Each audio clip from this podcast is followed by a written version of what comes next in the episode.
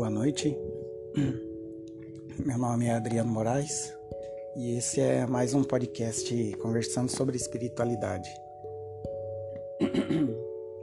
Hoje é dia 17 de setembro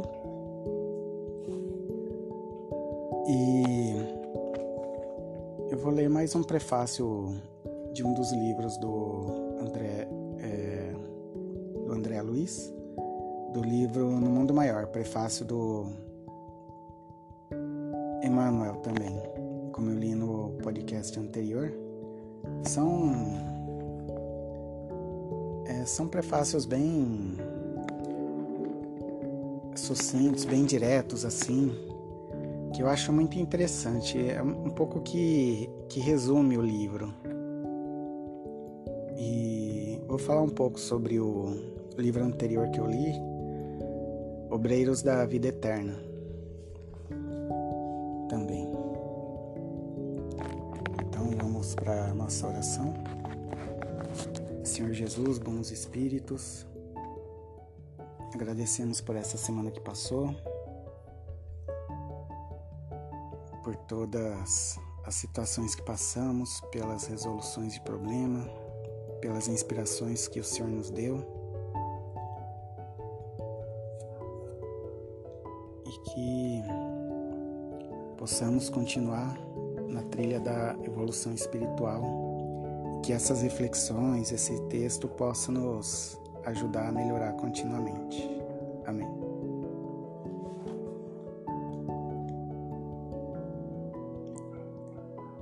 Na jornada evolutiva. Dos quatro cantos da Terra, diariamente, partem viajores humanos aos milhares demandando país da morte. Vão-se de ilustres centros da cultura europeia, de tumultuárias cidades americanas, de velhos círculos asiáticos, de ásperos climas africanos, procedem das metrópoles, das vilas, dos campos. Raros viveram nos montes da sublimação, vinculados aos deveres nobilitantes a maioria constitui-se de menores de espírito, em luta pela outorga de título que lhes exaltem a personalidade. Não chegaram a ser homens completos. Atravessaram o mar e magno da humanidade em contínua experimentação. Muita vez acomodaram-se com os vícios de toda sorte, demorando voluntariamente nos trilhos da insensatez. Apesar disso, porém, quase sempre se atribuíam a indébita condição de eleitos da providência, e cristalizados em tal suposição, aplicavam a justiça ao próximo, sem se compenetrarem das próprias faltas, esperando um paraíso de graças para si e um inferno de intermino tormento para os outros. Quando perdidos nos intricados meandros do materialismo cego, fiavam sem, fiavam sem justificativa que no túmulo, túmulo se lhes encerraria a memória, e, se filiados a escolas religiosas, raros excetuados contavam, levianos inconsequentes, com privilégios que jamais nada fizeram por merecer. Onde albergar a estranha e infinita caravana? Como designar a mesma estação de destino a viajantes de cultura, posição e bagagem tão diversas? Perante a Suprema Justiça, o malgache e o inglês fruem dos mesmos direitos. Provavelmente estarão distanciados entre si pela conduta individual diante da lei divina, que distingue invariavelmente a virtude e o crime, o trabalho e a ociosidade, a verdade e a simulação, a boa vontade e a diferença. Da contínua peregrinação do sepulcro participam todavia, santos e malfeitores, homens diligentes e homens preguiçosos. Como avaliar por bitola única recipientes heterogêneos, considerando, porém, nossa origem comum? Não somos todos filhos do mesmo Pai? E por que motivo fulminar com inapelável con condenação os delinquentes, se o dicionário divino inscreve as letras de logo, as palavras regeneração, amor e misericórdia? Determinaria o Senhor o cultivo compulsório da esperança entre as criaturas, ao passo que ele mesmo, de sua parte, desesperaria? Glorificaria a boa vontade entre os homens, conservar-se-ia no cárcere escuro da negação?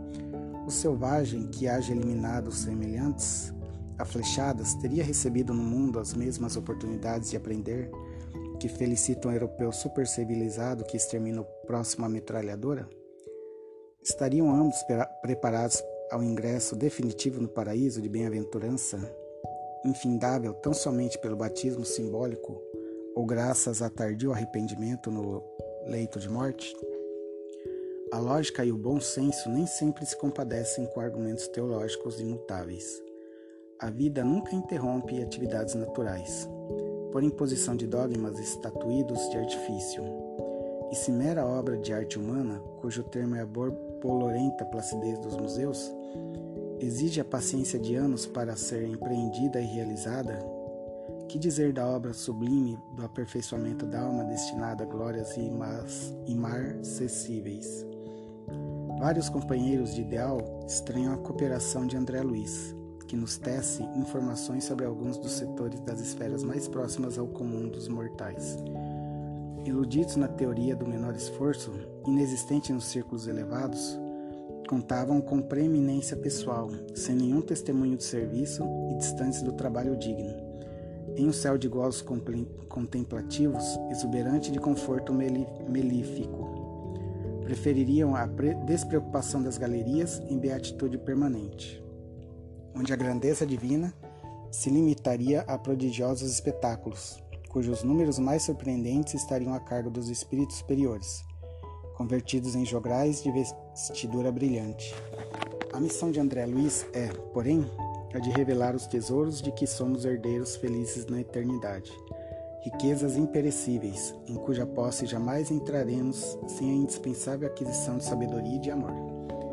Para isto, não lidamos em milagrosos laboratórios de felicidade improvisada, onde se adquiram lotes, dotes de vil preço e ordinárias asas de cera. Somos filhos de Deus, em seu crescimento, seja nos campos de forças condensadas, quais os da luta física, seja nas esferas de energia sutis, quais as do plano superior. Os ascendentes que nos presidem, os destinos, são de ordem evolutiva, pura e simples, com indefectível justiça a seguirmos de perto, a claridade gloriosa e compassiva do divino amor. A morte a ninguém propicia a celeste. Nunca promoverá compulsoriamente homens a anjos. Cada criatura transporá essa aduana da eternidade com a exclusiva bagagem do que houver semeado e aprenderá que a ordem e a hierarquia, a paz do trabalho edificante, são característicos imutáveis da lei em toda parte. Ninguém depois do sepulcro gozará de um descanso a que não tenha feito jus, porque o reino do Senhor não vem com as aparências externas. Os companheiros que compreendem na experiência humana a escada sublime, cujos degraus há que vencer a preço de suor, com proveito das bênçãos celestiais, dentro da prática incessante do bem, não se surpreenderão com as narrativas do mensageiro interessado no servir por amor. Sabem eles que não teriam recebido o dom da vida para matar o tempo, nem a dádiva da fé para confundir os semelhantes, absorvidos que se acham na execução dos divinos desígnios.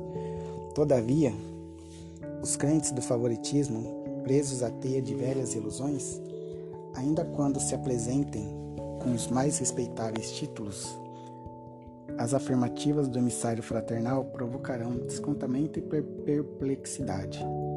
É natural, porém, cada lavrador respira o ar do campo que escolheu. Para todos, contudo, exoneramos a bênção do Eterno, tanto para eles quanto para nós. É interessante essa.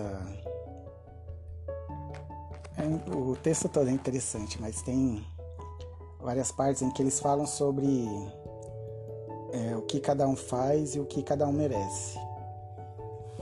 Eu, é, assistindo uma palestra do Wagner Borges, ele fala que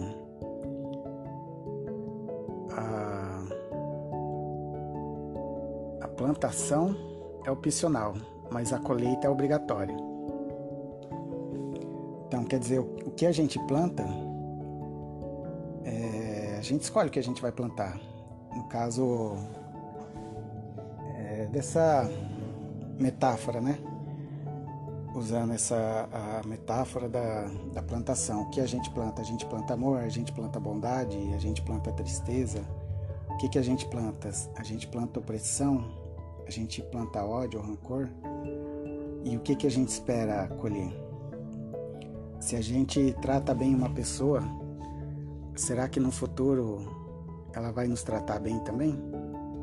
Ou, ou se a gente trata mal, principalmente, né? É muito mais fácil se a gente tratar mil pessoas bem, é, seis, uma dúzia vai lembrar do, do bem que a gente fez, mas se a gente faz mal para mil pessoas, com certeza a maioria das mil pessoas vai lembrar desse mal também.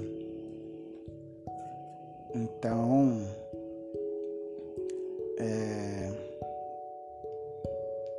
é muito importante fazer isso, praticar o bem sem olhar quem, sem julgar. É como tem, um, tem uma historinha de um, é, de um homem que ele era, ele era muito bom. Aí ele estava no caminho dele e apareceu um anjo para ele. E ele e o anjo ofereceu para ele um qualquer desejo, porque ele era muito bom. Aí para não não subir o orgulho dele, não subir na cabeça, ele falou: "Ah, quero que todo lugar que é, todas as pessoas assim que que a minha sombra passar quando eu tiver de costa é, sejam curadas porque assim ele não, não veria, meio que não veria as obras que ele mesmo está fazendo.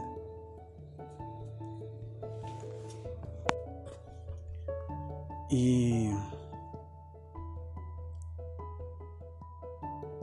é, também ele fala que ele deu, Wagner Borges deu um exemplo é, de um dia em que ele estava numa meditação apareceu para ele um, uma forma mental assim, de um, uma imagem de um Buda, que era uma forma vazia, com uma energia ruim assim. E, e ele exteriorizou as energias e, e aquela energia voltou para ele, uma energia ruim. E ele exteriorizou com mais força até que a imagem se dissipou. E ele falou que foram os mentores dele que trouxeram aquela imagem de uma conhecida dele, uma amiga que faz um trabalho é, espiritual também, espiritualista, que é muito bom, mas ela começou a duvidar da, dos próprios conhecimentos das coisas que ela fazia. E e nessa baixa de energia, é, espíritos ruins se aproveitaram para fazer ela desacreditar e acabar com o trabalho mesmo. Com o trabalho dela. Porque, imagina, tem vários. É, tem vários relatos de do Saulo, do, do Wagner Borges, de espíritos obsessores que que vão tirar conta com eles, vão cobrar eles, porque eles ajudaram as pessoas que ele obsediavam. Só que é aquilo, né? A, da mesma forma que tem é, espíritos densos, espíritos ruins, tentando prejudicar, tem os bons espíritos tentando ajudar.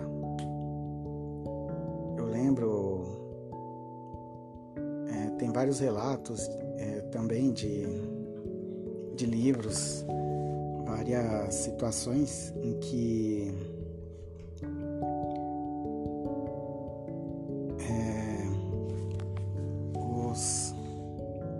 os mentores, eles estão, os bons espíritos, eles estão do lado, mas eles aguardam a vontade do, da pessoa.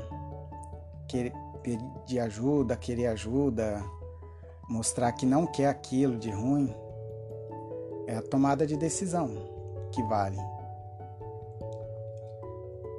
Porque o, os mentores eles sugerem e, e os obsessores eles eles ordenam.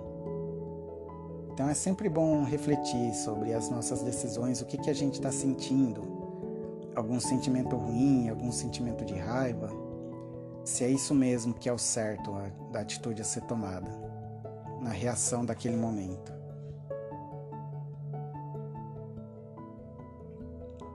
Porque a gente sente a energia mais densa e sente a energia mais ruim. E a, a energia mais sublimada é mais difícil, a gente tem que subir. A gente tem que levar a nossa sintonia.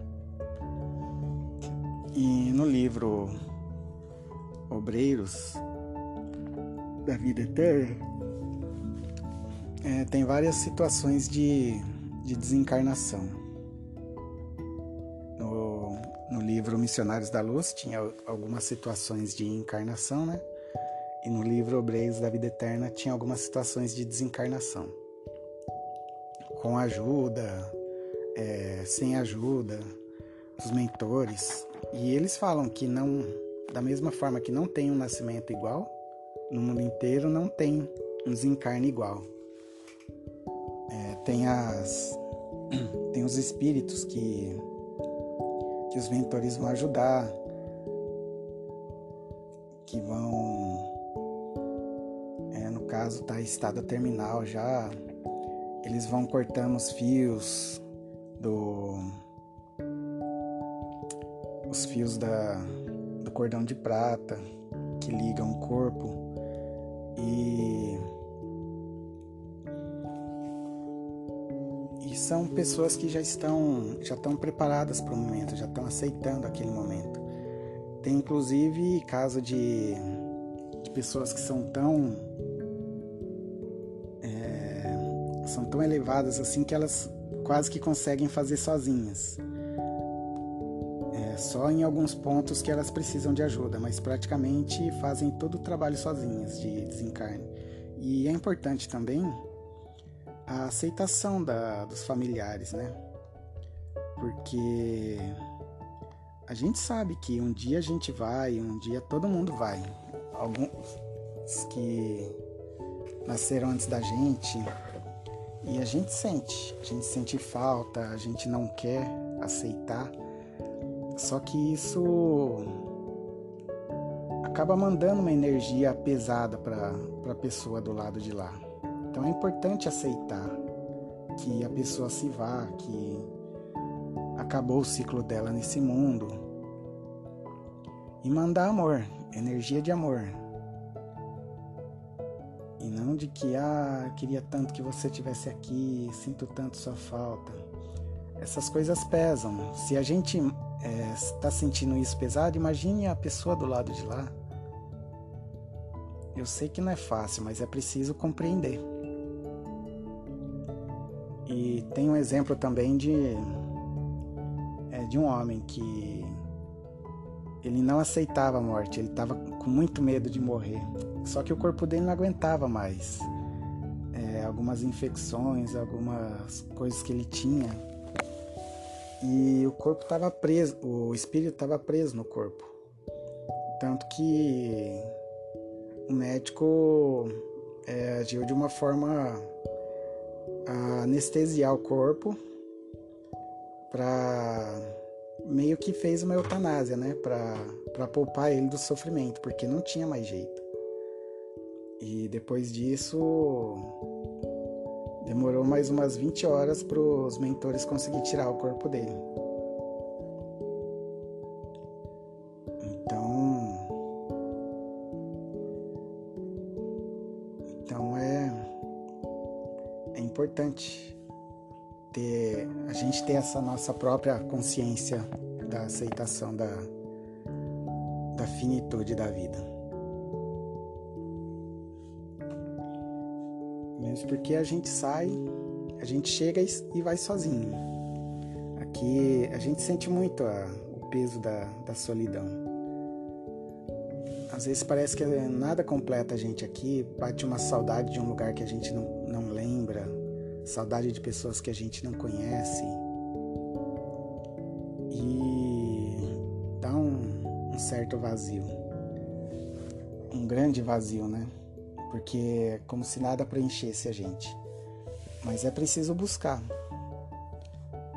É preciso buscar as respostas para isso e estudando estudando, refletindo, agindo, trabalhando da melhor forma possível. Tanto que tem até uma, uma piada, né? Um... Tava tendo um enterro de um, de um senhor e a viúva, né? A senhora. A, a viúva falando: Ah, meu Deus, eu não quero que você vá, eu vou junto com você. Aí a hora que tá colocando o caixão no, no túmulo, ela escorregou, caiu lá dentro, gritando: Oh meu Deus, me tira daqui, me tira daqui. Quer dizer, não, não tem jeito, não tem como a gente ir nem levar ninguém com a gente. E, e é importante a gente saber nosso nível para ter uma noção pra, da onde que a gente vai. Não com uma questão de medo, mas por consciência. É como Saulo fala, a gente vai onde a gente já está. Se a gente se sente no umbral, a gente vai para umbral. Umbral, inferno, purgatório. É questão de sintonia. Questão de sintonia. E como ele também fala, é, se as pessoas fizessem o bem por interesse, o mundo já seria muito melhor porque tudo que vai volta, e se a gente faz o bem, o bem volta.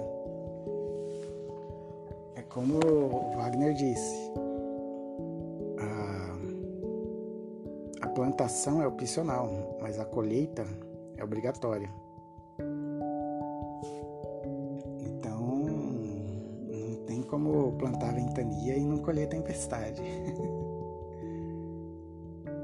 plantar o bem, plantar compaixão, perdão, que isso vai voltar pra gente também.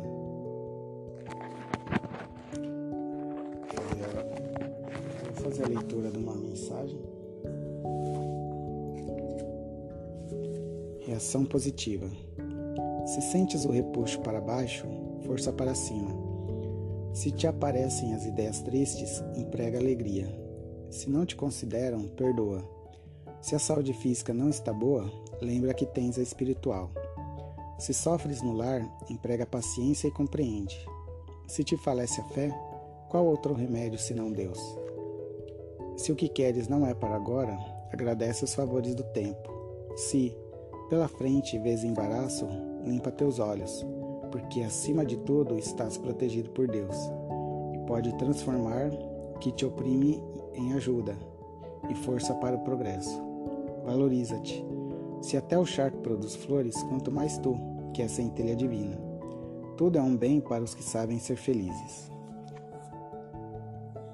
Aí também, é, sobre os sentimentos, as coisas que a gente sente. Às vezes bate pensamentos, ideias pesadas que nos é, às vezes nos incentiva a desistir das coisas, dos relacionamentos, das, dos nossos projetos. Às vezes isso pode ser um sinal de que que a gente está fazendo está fazendo bem para alguém, fazendo bem para nós mesmos. E talvez seja normal não quererem que, que isso aconteça. Por isso é importante perseverar. Isso pode até ser um sinal um sinal de que o que a gente está fazendo está sendo bem, está sendo bom. Oração final.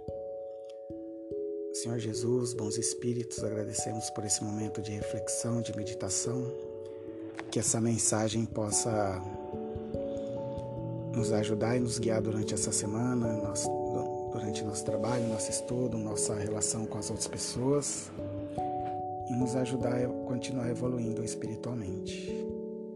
Amém. Pai Nosso, Pai Nosso que estais no céu, santificado seja o vosso nome. Venha a nós o vosso reino, seja feita a vossa vontade, assim na terra como no céu. O pão nosso de cada dia nos dai hoje. Perdoai as nossas ofensas, assim como nós perdoamos a quem nos tem ofendido. E não os deixeis cair em tentação, mas livrai-nos do mal. Amém. Um grande abraço e uma boa semana para todos.